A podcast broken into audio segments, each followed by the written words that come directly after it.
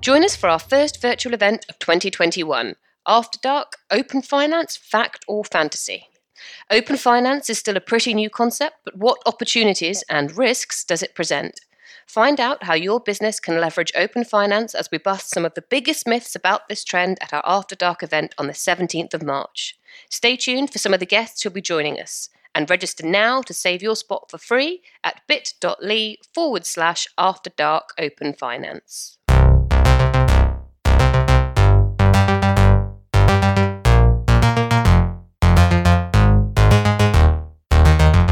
And welcome to FinTech Insider Insights. I'm Simon Taylor, and in today's episode, we're going to be talking about cashless societies. For years now, the popularity of cash has dwindled as digital payments have become faster, cheaper, and a lot more convenient.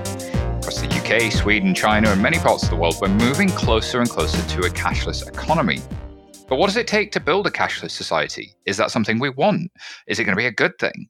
And also, if we're starting from scratch, what would the ideal financial system look like? And how do we get from where we are to where we want to be? And would we use cash at all in the future?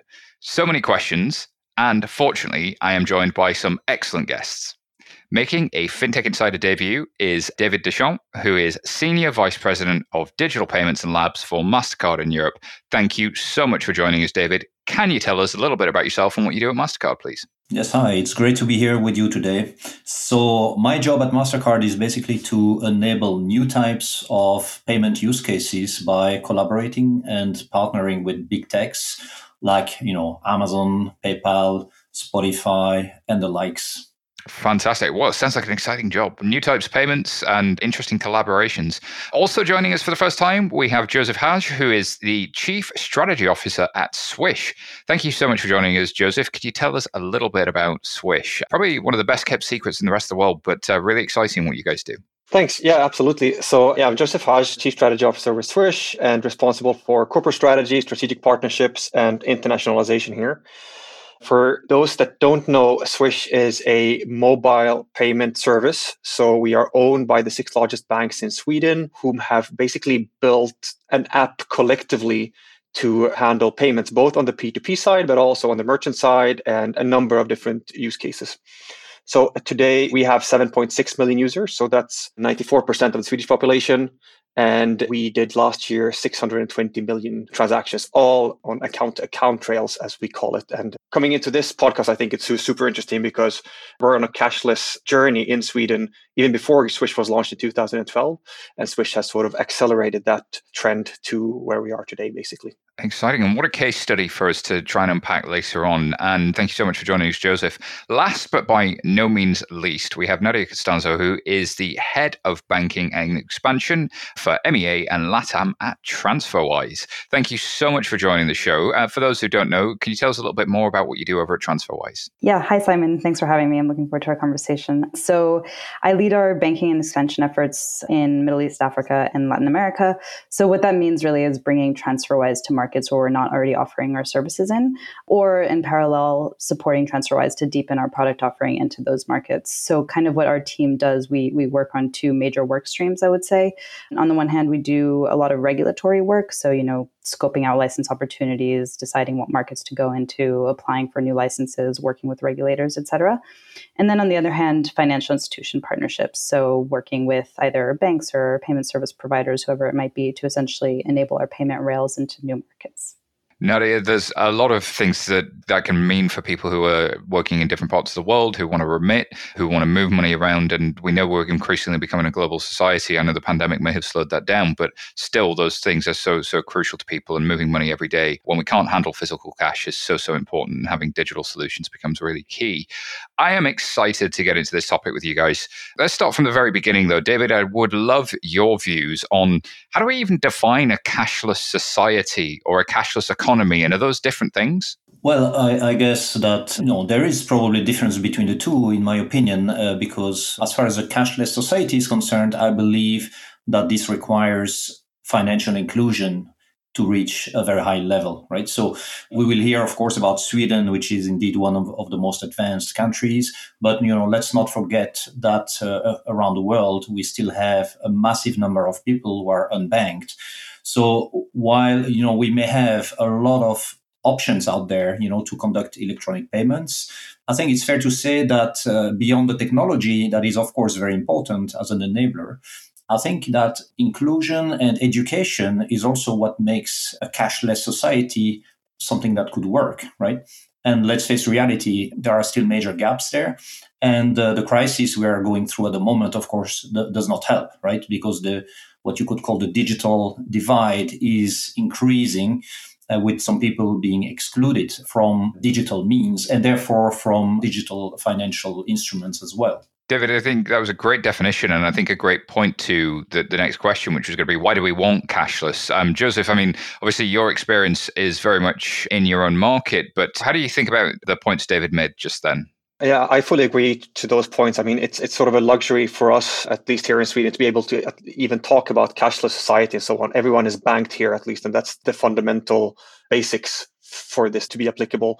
And then also, I think here in Sweden, at least most even on the elder population side most elderly are quite digitally native so if you look to swish people between 65 and 85 more than 60% of them use swish as their main way of paying you know so i think that that's more of a symptom of how people behave and how digitally advanced even the elderly population is here. I think that's interesting, Joseph, that to really build on what David was saying, that the digital literacy of a population is so, so crucial to be able to kind of get that. But then if we have some digital literacy or we don't, why do we want to go cashless? Like, why is it such an aim in Sweden and why is it an aim elsewhere to become cashless? So I think that there's a number of angles to this. The first one is simplicity. I personally don't see the need of going to an ATM machine, withdrawing cash to use them somewhere else.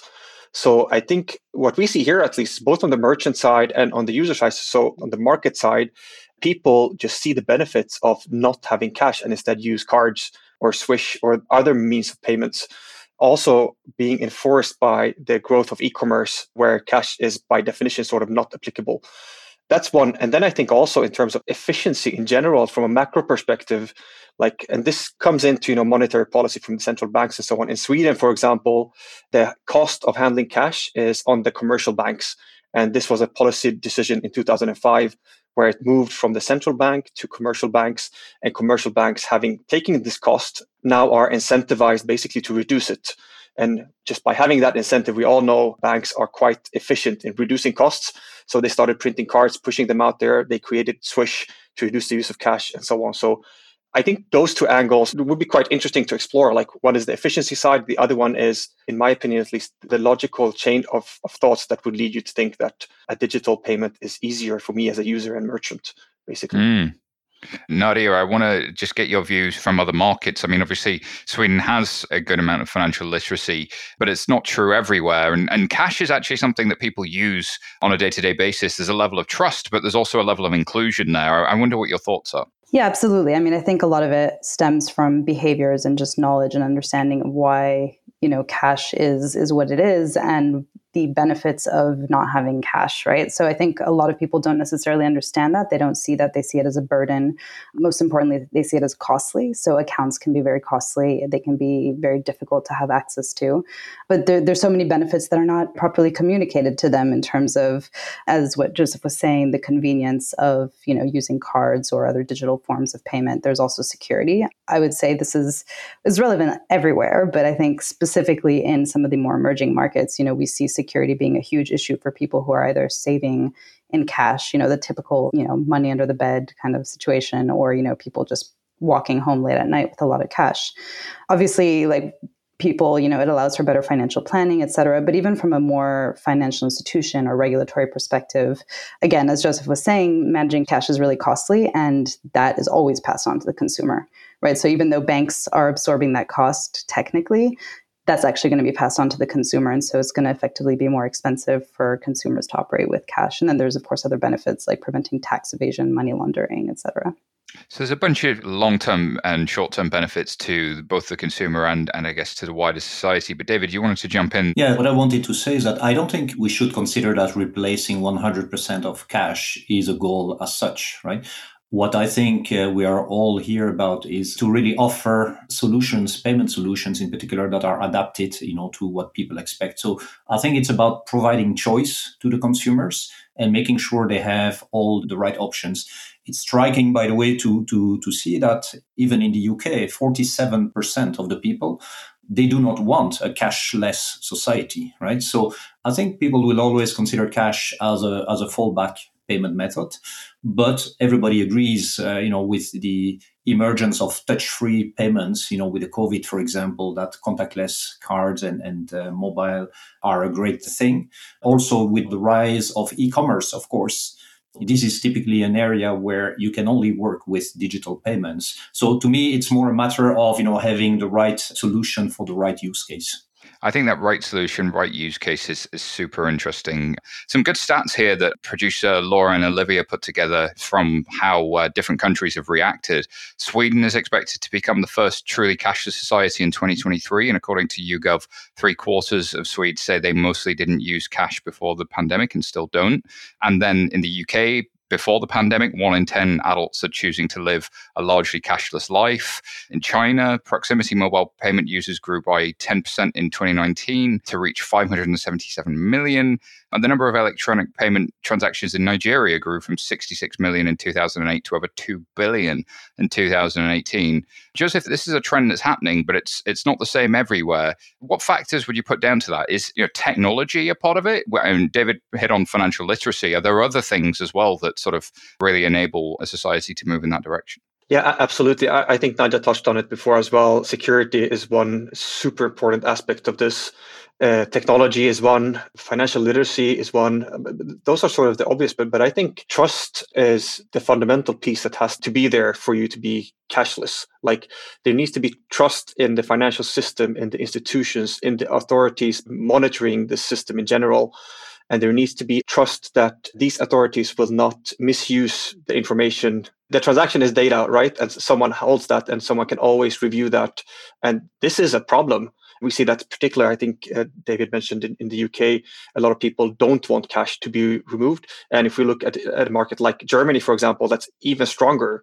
So there is a cultural aspect to this as well that, that boils down to trust, I think. And that's look at how we've handled the COVID pandemic here in Sweden too. There are no laws, there are no rules, there are just guidelines the, the government puts out there and then people basically follow them because there is such a strong trust in the system in general.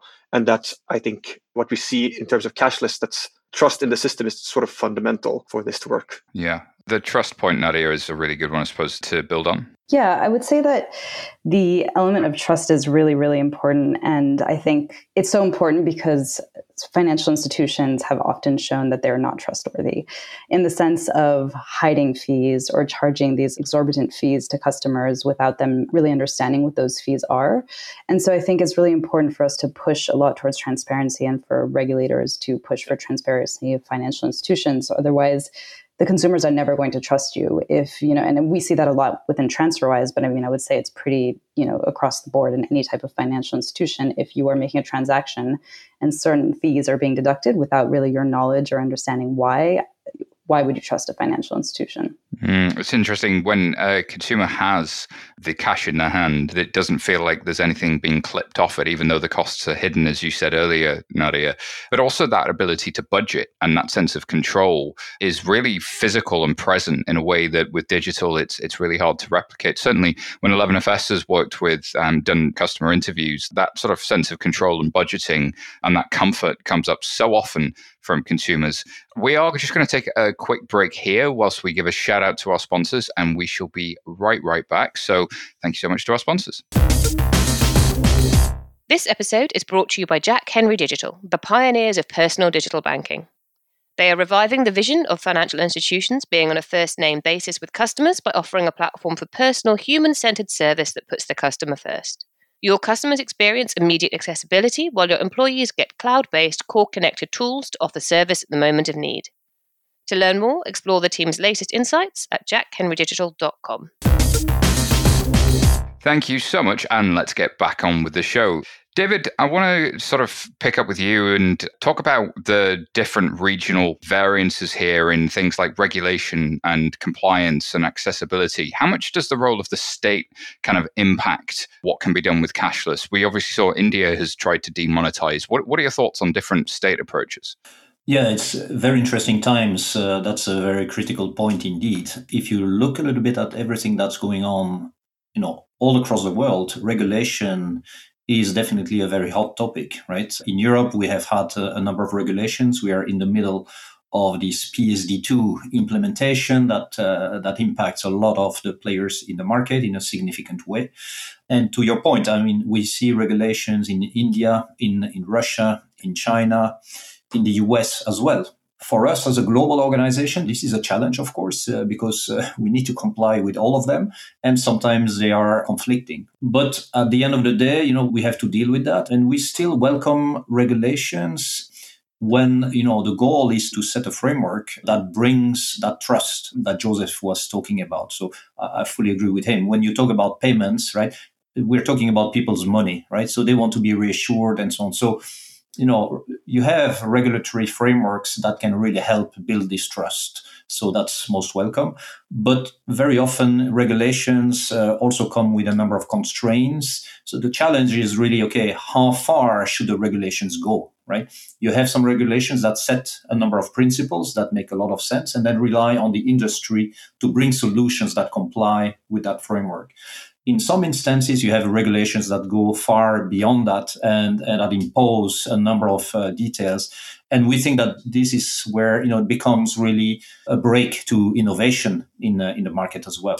And I think that innovation is so crucial. Nadia, you mentioned just before we broke as well about some of the hidden fees and the consumer level innovation. But what other areas are there blockers to building that system for cashless economies? There's, I would say, a few kind of key areas. And a lot of it has to do with what David was just mentioning about regulation. And I, I think sometimes it's how regulators view, for example, access to accounts or access to digital means of payment. I'll give you an example. In some places, you need to be physically present at a bank branch to be able to open an account, right? And this is either a legal requirement or a requirement by the financial institution. So I would say it comes on both sides. And if you, for example, live in a very rural location where there's no banks nearby, how are you going to? I mean, good luck. How are you going to open that account, right? But sometimes even just the requirements in terms of the type of documentation that you have to have, the ID, you know, the the minimum fees, as, as I was kind of mentioning before, it's going to be very difficult to open accounts and to open things that will allow you to access these forms of payment. And so I think it's very intrinsically linked, both regulation and the kind of rules or, or policies of financial institutions, and then there's also the idea that some financial institutions don't have the technology, even if regulations are free and, and open, sometimes it's hard for financial institutions to onboard customers digitally, right? So the digital verification processes, for example. Absolutely. So it, it's super interesting that we've kind of identified that there's this really key area around financial literacy and consumer understanding. There's also the attitude in terms of do do I actually want to adopt this cash? Do I trust um, everything that's happening there? There's the policy conversation about actually is this an environment that would enable it? And then lastly, there's the technology question of can the providers in my market actually achieve this? I'd be interested, Joseph, from your perspective, what do you think it was about Sweden across all four of those sectors? So, like the consumer attitude, the policy, and the technology. What do you think it was in those three? Do you think Sweden's been lucky on all those three, or was there something intentional? I'm not sure it was intentional per se, but there was definitely, you know, uh, we've done some research on this, just, you know, looking at policies for going cashless. And, and a number of different central banks and, and policymakers have published an external opinion on this. And some have not, or some have even, so we classify it as being neutral, being positive, or being negative, meaning that as a policymaker or a government institution or whatever, I am reluctant to push a cashless agenda. The other one being I haven't published my opinion at all. And the third one being I am positive and actively driving this type of agenda. I would say that from the Swedish point of view, we were quite positive early on. So in 2005, as I mentioned, the Swedish central bank pushed the cost of handling cash onto the banks, not because they couldn't afford having the, the cost themselves. I think the cost at that point was roughly 100 million euro equivalent but they pushed that to the banks to create incentives based on the policy of becoming cashless to a higher extent. Once they did that, banks started pushing cards. They solved the, the P2M solution. So as a user, I can buy goods and services with a merchant without using cash and then solve the acceptance point as well. So merchants can now accept payments to cards and set up a number of regulations to do this. One being, as a merchant, I am required to have a cash system. Even if I only accept cash, I am required to have a cash system. And that also pulls down the barriers of accepting cards. And then the Swedish banks also solved the P2P side by implementing Swish, the service that I work for. And now you have basically uh, all fronts being able to be uh, digital. That in combination with us having a digital identification solution early on that was broadly used, we, we shouldn't forget that either. So coming back to security, the transaction in its core, in its nature was secure from the get go. So now we're talking about strong customer authentication in Europe. We started this in 2004 in Sweden. So I think all of these things coming together is sort of lucky, but I don't think it's super coincidental either. There was both commercial drivers from banks and from institutions and policy drivers uh, as well aligning towards where we are today. I love all of those ingredients that you've laid out there to make the perfect cashless cake. The one that stuck out to me is the stuff around incentives. Incentives really matter. And historically, some actors like banks who were making interchange had an incentive to move people towards cards. But when the interchange cap came in Europe, I wonder how much that sort of went away a little bit, but it's it's still very much there. But the incentives for all of the other businesses, then the policies, and then also some of the other things. We've we brought up the big I identity. Of course, India has Aadhaar, China has has its own identity solution that's centralized. But of course, across a lot of Europe, David, we see that there are identity solutions around Bank ID and, and other places. How integral is an identity solution that can be used alongside a cashless system? Yeah, if you think about it, a payment is first of all an identification system in the first place, right? Uh, you need to because we coming back to to Joseph's point about trust if you exchange money with someone else, you want to be sure that the person you, you give the money to is, you know, who he or she pretends to be. And the same goes for the person sending the money, right? So this is at the heart of all the complications people are not always aware of, but this is absolutely critical. If you take a simple chip and pin transaction, what happens when you tap your card on the terminal or when you insert your card in a terminal I mean, there is a complex exchange of digital signatures to make sure that the card is genuine and that the terminal is genuine. This is also, you know, a sort of elaborated identification system. But what is uh, absolutely critical is indeed that the person who holds that card or that terminal is also a legitimate layer in the system. And again, people are not conscious of this, but this is where all the complexity of payment systems come in, right? Because you need indeed to be uh, properly identified by your bank. There is a reason for this because you know you don't want your bank account to be compromised right? So everything in payments turns around that idea of you know making sure this identification works and uh, that we establish trust between the sender and the receiver of money.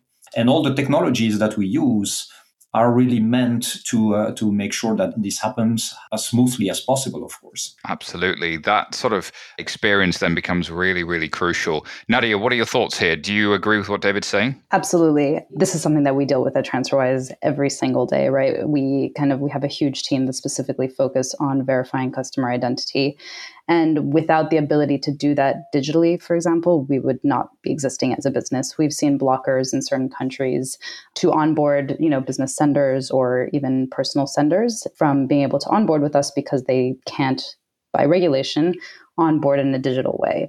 So, you know, we have both our internal systems as well as we work with external providers who have, you know, really advanced technologies to be able to not only verify identification, but the people's liveliness to, you know, fit into the local credit bureaus, whatever it might be, to essentially ensure that these people are real.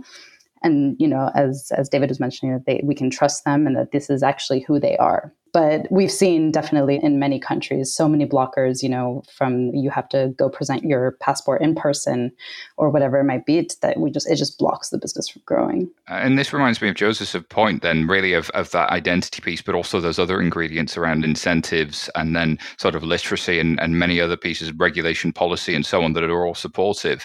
But it's interesting then that sweden having got as far as it's got uh, the riksbank has also done a lot around uh, central bank digital currencies and it's really looking at that that whole space. Joseph, what are your thoughts on that as a subject? Do you think that's realistic in the short term? Do you think that's just airy fairy pie in the sky stuff, or is there a real intent there? Yeah, absolutely. I, think this is super interesting. I personally, uh, of course, uh, follow this very closely. Yeah, so I think one interesting aspect of this, and I'm not sure if, if the rest of the guys here agree. So we ask ourselves first, what is cash? So cash is sort of the physical denomination of a currency, right? To some extent. And what says that this has to be in physical shape? Right. So a central bank can issue three types of money. It can issue cash, it can issue central bank money to banks, and then those banks can convert that into kind of business money by leveraging a 7 to 10x multiple on mortgages and so forth. So, cash in Sweden, again, does not exist in relation to GDP. Cash in circulation is less than 1.5%. I personally have worked in the financial space my whole career. I don't even know how cash looks like. So that doesn't exist. So how, how can a central bank such as the Riksbank in Sweden maintain control and still keep their role of issuing money to the public. And what the Swedish central bank is, is looking at now is issuing the e krona, as it's called, so a digital currency that is accessible to the general public. So basically, it should be the exact same rule book as cash as we define it today, only it is digital. So as a, as a user or as an individual, your claim with your money is with the central bank, not with your commercial bank.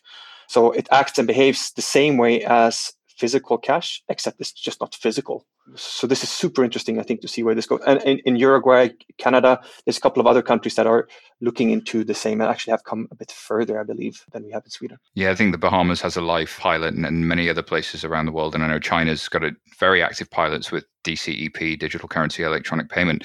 I'm interested in your views on this, David, and, and also not just on central bank digital currency, but also potentially inclusion aspects there as well, if, if we can pivot between those two topics. Yes, it's very interesting to see what happened when Facebook announced that they would uh, step in, into this space, right? I, I think it came as a shock, you know, to many people, including people at central banks that uh, an organization that's global like Facebook with uh, what 2 billion users I think these days that they would uh, enter that space and if you think about it from their perspective it's yeah it's kind of logical right? And it makes a lot of sense uh, because they are i mean their mantra is really to include people in you know through their social network and so on. So and you know managing payments and exchange of currencies is some sort of natural expansion of their activities so this is where I think it came as a wake up call. I think to many people uh, in in various places who started thinking, okay, we have talked about you know bitcoins uh, for a long time, but more as a sort of you know a thing for geeks and so on. Maybe it's time to look at this much more closely, right? So you see at the moment an acceleration in this space. And as Joseph mentioned, a lot of central banks are now looking very seriously into this so I think it's now a matter of years before this becomes more mainstream. But as usual, I would say, like I said in my previous comments, that serves probably a part of the population for specific use cases. It's one additional choice that will be made available to, to people. It does not mean, in my opinion, that uh, this will replace everything else, right? David, I think that's a good point. There's no panacea here. There's no one solution. Like with a patient who may be ill, the diagnosis and the treatment may be very different depending on what ails them. And same, you know, if I have a hammer, things start looking like a nail, and we've got to avoid that for sure. I'm interested in Nadia's perspective on sort of central bank digital currencies and stable coins and that whole topic. Is this something that's crossing the radar of your users? Is it something that they're asking to use? Does it solve a problem for them, or is it still a ways off in, in a lot of the markets you look at? I'm not sure whether I'd say that users are necessarily asking for central bank digital currencies or whatnot. I think, again, especially in emerging markets, I think it's a bit different. But one thing that I have seen and very recently is central banks actually being very much anti digital currencies. So cryptocurrency being the very obvious example. We've actually recently seen Nigeria banning kind of financial institutions from interacting with any crypto companies because of the inflows of remittances into Nigeria that were all going through crypto and was essentially bypassing the formal channels. So therefore it was devaluating the Nigerian naira. So in some ways, yes, the consumers are asking for it because we do see like demand for typical money remittance services going down in favor of crypto in certain markets. But then on the converse, we see central banks reacting towards that in maybe a negative way. Hmm, interesting. Joseph, do you think it's public sector versus private sector, or do you think these things can can come together in an ideal world as you look at the Swedish example? I hope so, but and I think they can actually in Sweden. But I think what we need to realize is, you know, we're not in space here where we are. We're part of the same planet, right? So, so Swedes travel, companies accept payments from non-Swedes our institutions send money cross border and so on. So I think we need to put this in perspective. So even if it would work domestic, it needs to work globally as well. So we are struggling with that as well with Swish. Like so many of our users, and I would love to pick your brain on this, uh, Nadia.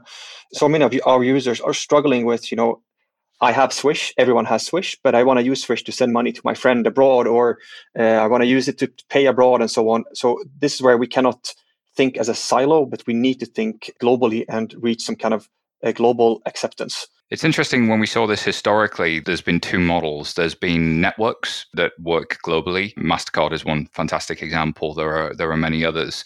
Swift, of course, the network of, of interbanks. But also we see this other model emerging that's that resembles the internet itself, that in its early days is hard to use, is mostly for nerds, is looking a bit unregulated and a bit unsecure, possibly even like Wikipedia. You can't really cite the thing. You have to use Microsoft Encarta, which is the commercial product. And then one day suddenly you start trusting Wikipedia. And I want to move us to looking into the crystal ball now a little bit, David. What do the next couple of years look like in, as, as you look around the world? Do you think attitudes are changing towards cashlessness? And, and do you think the cross border piece is, is going to be key to that? I think the cross border piece has been key for, uh, for a long time. It's probably much more limited these days, of course, with, uh, with the restrictions on, on travels. But yeah, I, I think what, uh, what we see, I mean, I think the, the world has never evolved as quickly quickly as uh, as it as it does these days. And in the payment space, it's it's also true. What we believe in is again uh, consumer choice. What we believe also in is that if you bring a new payment solution to the market, it must really respond to a, an actual need, right? Because the technology enables a lot of things these days, right? And you know, and and uh, you have a lot of great initiatives out there. The question is sometimes, hey, but what kind of problem are you solving by bringing this to the market, right? Because bringing a new payment means and bringing it at scale in a market, that takes a lot of time to build the, the trust we, we mentioned before. It takes a lot of money as well, you know, to, to gain uh, adoption if you don't actually solve a real problem, I think it will simply not happen. We believe, yeah, there, there, are there are still spaces, you know, where we we can adapt payment solutions to new use cases. When it comes to face-to-face payments, we still believe that cards have a, a very bright future because you know, for example, we increased the contactless limits in 42 countries uh, at the start of the COVID crisis and we now have in Europe 80% of the transactions that are contactless. So we have really adapted quickly to the to the situation and we have seen a, a, an absolutely enormous momentum on contactless usage, even in countries which were lagging behind. But it doesn't mean that there are not alternative payment means that, that would be relevant. But to me, yeah, making sure that whatever you bring to the market makes sense uh, and responds to a real need is important. All the rest, you know, infrastructure discussions, whether it's uh, Swift, MasterCard, Visa, Swish, something else behind the scenes, to me, this is more a B2B kind of uh, discussion. But uh, the first thing I believe is to really uh, look at, you know, what problem do you really solve by bringing new payment means to the market? I think it's always good to orient around problem solving. Joseph, you wanted to jump in there on customer problems? Yeah, no, I fully agree. And coming back to Nadia's point before as well, with the example from Nigeria, you know, if these legacy infrastructures on settlement and regulations prohibit a user to do a cross border payment, then they will find means to do that. And then if they do that through Bitcoin or any other type of digital currency, then they will. And in this case, I, I, as I understood, the Nigerian government put a stop to it, but then there will be other ways to do it. So I think uh, the user decides in the end, and the role of the regulator is to make sure that they still have a choice as long as it's safe, as it's legal, and that it's sort of trustworthy. I think that's really, really key. And I think that's such a good point, Joseph, in that typically the reason cash was so used was because a lot of the official routes were were not solving those problems for people and people were staying in cash for that exact reason. So by banning something that has come along and solved their problems, even though it may have a policy implication, you may also be harming your population. And this is such a, a difficult balance. Nadia, I want to get some final thoughts from you. Where do you think we're heading with all of this over the next two, three years? What do you think the big trends are? I would say, you know, we still have a long way to go, but I think there's so many players coming up, you know, whether it's fintechs or even large companies like MasterCard, et cetera, who are really focusing on moving us towards a more cashless society and solving really these customer needs. I think with COVID, you know, we've seen that this is a huge need. You know, people can no longer interact with cash. So I don't know whether you know we'll move in the direction of new currency types, et cetera. You know, kind of the digital currencies, but I do think that more and more people will be more aware and amenable to using digital forms of payment. So, you know, like even in places where it's not really as typical, we do see that there has been increases in demand for receiving money in accounts or mobile wallets, et cetera. So, I'm not sure exactly how the development of you know new currencies will go, but I definitely think people will be much more keen on not using cash. Indeed. So that seems to be trending that way. How about you, Joseph? Yeah, I see a lot of initiatives around the world from the BIS and from a number of you know uh, institutional players trying to fix the cross-border problem, and I think that's really really key for us to become truly cashless. At least you know from a European point of view. I personally, when I travel outside of Europe, I always use cash because that's the easiest way to do it. Like there's a two-sided market there. It's the user and then this the acceptance side. There needs to be an ecosystem that facilitates this. And I think cross border has been a big thing for us where we see a number of initiatives coming up. I think one thing that would be, we're coming to the end of this podcast, but one thing that could be interesting to explore as well is, you know, a contingency plan. Basically, once you become cashless, what happens in, I'm an old soldier. So what happens in, in, in case of war, in case of natural disaster, if you don't have cash? And this is sort of a, maybe a philosophical question in one way, but I think that's super interesting to explore. And I think that this is a question that institutions will have to answer before we can become truly cashless. And coming back to the trust side, my dad, for example, he still has cash embedded in his mattress, not because he uses it, but you know, he's like, yeah, what if we get struck down by this uh, country, or what if there's a nuclear disaster? My car doesn't work. I need to be able to be safe. And this is a question that will be posed before we can become truly cashless I believe. We've got to have something that still works in an apocalypse scenario. I think uh, cash does quite well, doesn't it? It's really quite the thing to be attacking. David, what are your thoughts as you look at the next two to five years? Where, where do you think we're headed? I believe that payments will be increasingly embedded into a broader commerce user experience and almost become transparent to the users that's true already online but if you if you look at it you know if you look at various initiatives in the retail sector you see that they want to get rid of standalone checkout process they want to make the whole user experience as uh, smooth as possible so i think that's a key trend this relies heavily on the digitization of payments. And then I, I, fully agree with Joseph. The second trend is probably that we have to watch this very carefully because we see also cybersecurity increasingly as a threat, right? So we need to address this and we need to, to be well protected because that's a systemic risk that we see at the moment.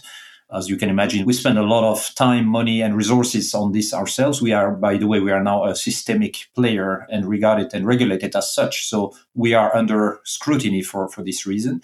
But this is something that keeps us awake at night, I would say. Cybercrime, which is a rising concern. Indeed. If you have a globally significant infrastructure, then it going down, as, as Joseph said, becomes mission critical for, for the organizations that are running that. David, Joseph, Nadia, what a discussion. I could keep going forever on this. There are so many rabbit holes that you brought up that we didn't run down that I could just keep on going with, but that is about all we've got time for. So thank you so much for joining me. Where can people find out more about you and what you do and your companies? Uh, let's start with David. You can find me on LinkedIn, of course. You can also find me on Twitter at David underscore Dechamps. Fantastic. And Joseph? Yeah, you can find me on LinkedIn, Joseph Hajj. And we just purchased the .com URL, so I hope it works, swish.com. Otherwise, it's swish.nu, but try the swish.com. Uh, certainly sounds like it's going to happen fast. Swish.com. Love the onomatopoeia there. Nadia, how about you? Personally, you can find me on LinkedIn, and then for any information on TransferWise, just transferwise.com. And you can find me at SY Taylor on Twitter or Simon Taylor on LinkedIn. Thank you so much for listening. If you like this show, if you like any of the stuff that we do, please remember to just hit that subscribe button. It's right there and it helps us so much. And if you're feeling really, really good today, please leave us a review. It helps us make the show better and it helps others find the show too. So go on, leave us a review. You know you should. All right. And if you want to join the conversation, please find us on social media, search for 11FS or FinTech Insider or email podcast at 11FS.com. Thank Thank you so much as always. Goodbye for now.